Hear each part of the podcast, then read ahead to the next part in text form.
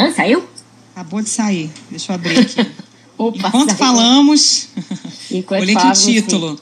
Ó, Lula tem 19 pontos sobre Bolsonaro no primeiro turno, em cenário estável, apesar de crise, petista tem 47% das intenções de voto, ante 28% do presidente Bolsonaro. Estou lendo aqui junto com vocês, tá?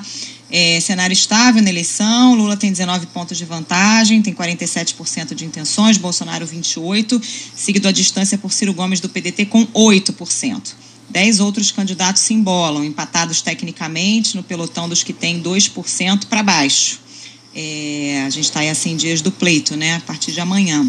Datafolha ouviu 2.556 eleitores em 181 cidades nos dias 22 e 23 de junho, margem de erro de dois pontos para mais ou para menos. Pesquisa registrada no TSE com o número 09088-2022.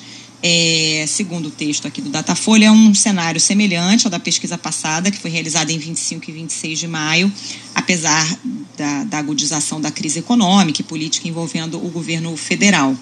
Os pesquisadores do Datafolha foram a campo no mesmo dia em que surgiu a notícia de que o ex-ministro da Educação, Milton Ribeiro, havia sido preso, né, na, na quarta-feira. É, vamos ver quem mais tem de número aqui.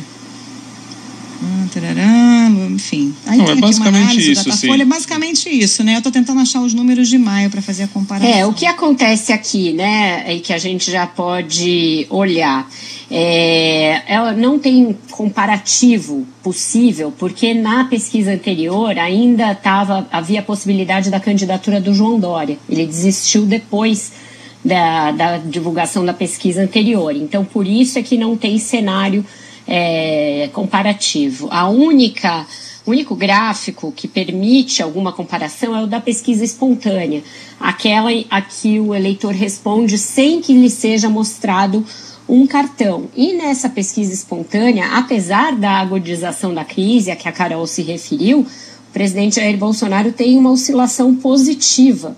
É, o Lula fica praticamente estável, né, permanecendo ali é, de 37 para 38, mas o Bolsonaro tem uma oscilação positiva. Então, é, por hora, não se mostrou nenhum efeito sobre o presidente, ah, nem o aumento dos combustíveis, nem as mortes do Dom Phillips e do Bruno Pereira, e nem esse caso do Milton, Milton Ribeiro. Nesse, ah, os especialistas em pesquisas com os quais eu falei ao longo do dia, para já me preparar para essa divulgação do Datafolha, já diziam que seria muito pouco provável que a pesquisa indicasse algum reflexo da prisão do ex-ministro, ex-ministro que já foi solto, aliás.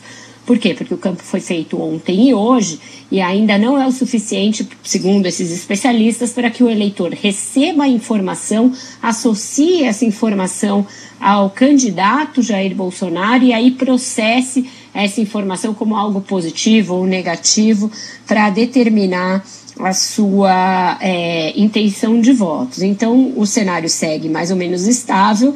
Essa diferença de 19 pontos é uma diferença grande, ainda é, tornaria possível uma vitória do ex-presidente Lula já no primeiro turno, justamente porque os demais candidatos pontuam é, muito baixo.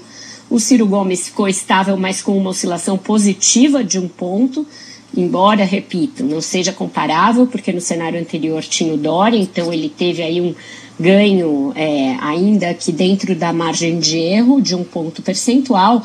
E aqui, por essa pesquisa, a senadora Simone Tebet não colheu nenhum benefício da saída do Dória do, do pleito e do anúncio de apoio do PSDB ao seu nome. Ela segue com 1%, é um patamar inferior ao de outros levantamentos, tanto o Poder Data quanto uma pesquisa do, do Instituto Ideia que saíram hoje deram ela levemente acima disso, mas o fato é que ela não chega, por exemplo, a 5% em nenhum levantamento disponível. Um dado ainda bastante desalentador para quem ainda faz o discurso de que é possível uma terceira via nesta eleição, Bocardi, Carol?